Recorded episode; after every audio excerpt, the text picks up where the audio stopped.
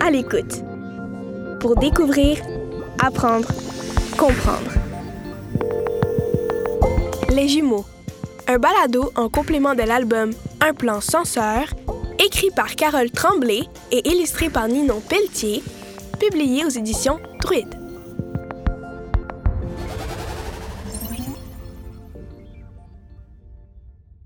Les jumeaux. Quand j'étais petite, vers l'âge de sept ans, mes deux mamans, que j'appelle Maman et Mamoun, m'ont annoncé que j'allais avoir un petit frère ou une petite sœur.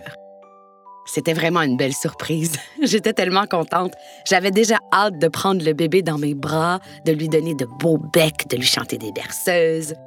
Je savais que je serais une grande sœur formidable.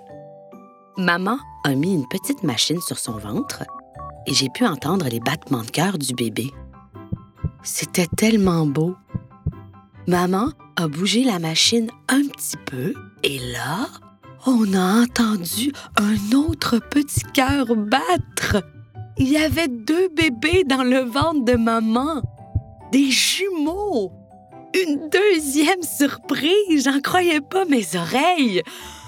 Et tout d'un coup, j'étais toute mélangée et j'avais plein de questions à poser. Je me suis demandé combien de bébés une femme peut porter dans son ventre. Deux? Trois, quatre, cinq. Cinq, c'est le nombre de chatons qu'a eu Chouchoune l'année passée.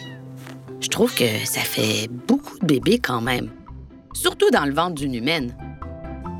J'ai appris que le record mondial, c'était neuf bébés dans le ventre d'une mère. Wow! J'ose même pas imaginer la grosseur de la bédaine. Ça devait tellement être lourd! Mais ça a l'air que c'est pas la norme. Les grossesses multiples, c'est comme ça que ça s'appelle, sont plus rares, il paraît. Je me souviens d'avoir regardé le ventre de maman et de lui avoir demandé si les deux bébés qu'elle portait n'allaient pas être un peu serrés. Parce que je suis pas mal certaine que quand j'étais dans sa bédaine toute seule, je prenais toute la place. Je m'y étendais de tout mon long, comme quand je suis sur le divan pour regarder la télé. En tout cas, je stressais pour rien parce que ça a l'air que les jumeaux avaient en masse de place pour grandir pendant plusieurs mois. Mais j'avais tout de même un peu raison parce que on m'a dit que les bébés finiraient par être à l'étroit et que c'était fort possible qu'ils viennent au monde un peu plus tôt qu'à l'habitude. Ça doit quand même être chouette d'avoir une amie quand on grandit dans le ventre de sa mère. Tu sais! À deux, on peut passer le temps là, en, en jouant à des jeux genre euh, les devinettes ou euh, roche-papier-ciseaux. Maman et Mamoun m'ont expliqué que la fécondation, c'est la rencontre d'un spermatozoïde et d'un ovule. Je me demandais si c'était la même chose qui se produisait pour les jumeaux. La réponse, c'est oui et non. En fait, il y a deux possibilités. La première possibilité, c'est la rencontre d'un spermatozoïde et d'un ovule, mais qui est suivie par la division en deux de l'ovule. Ça donne deux bébés qu'on appelle des jumeaux identiques. Ça peut être deux bébés filles ou deux bébés garçons. La deuxième possibilité, c'est la rencontre entre deux spermatozoïdes et deux ovules, qui donnent des jumeaux non identiques. Et là, ça peut être deux garçons, deux filles ou un garçon et une fille. Ah, moi, là, cette affaire de jumeaux identiques, ça m'a chamboulée. Comment est-ce que j'allais faire pour différencier deux bébés pareils? Je m'imaginais déjà écrire leur nom sur leur front pour être certaine de ne pas me tromper. Ou encore, teindre leurs cheveux de deux couleurs différentes. Heureusement, j'ai lu un livre sur les jumeaux à la bibliothèque. J'y ai découvert que les jumeaux identiques ont de petites différences physiques, comme un grain de beauté ou un nez plus pointu. Et sinon, qu'on pouvait les reconnaître par leur personnalité. Ma lecture m'a fait penser aux deux jumelles que j'avais rencontrées au camp de jour l'été d'avant.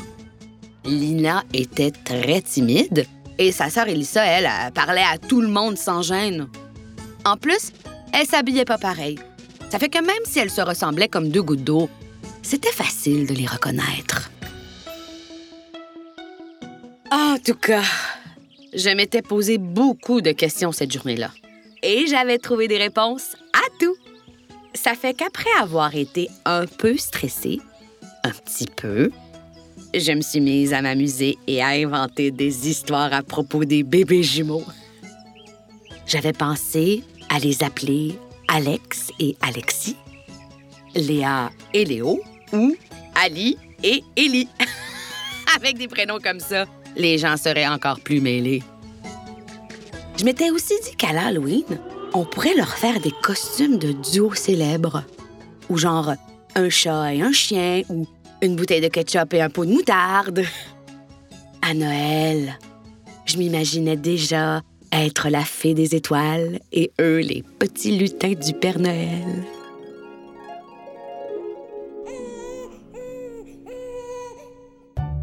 Ah, j'avais tellement hâte de les rencontrer. Je m'imaginais déjà les tenir bien fort contre moi.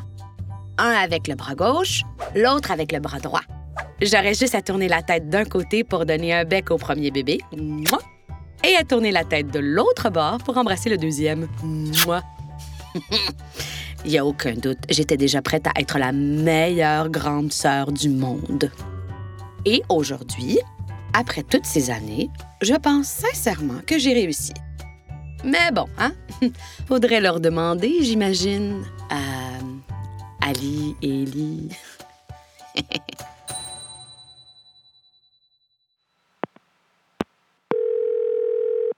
À l'écoute. À l'écoute. Pour découvrir, apprendre, comprendre. Ce balado est une production La Puce à l'oreille. Le projet À l'écoute est rendu possible grâce au soutien financier du gouvernement du Québec.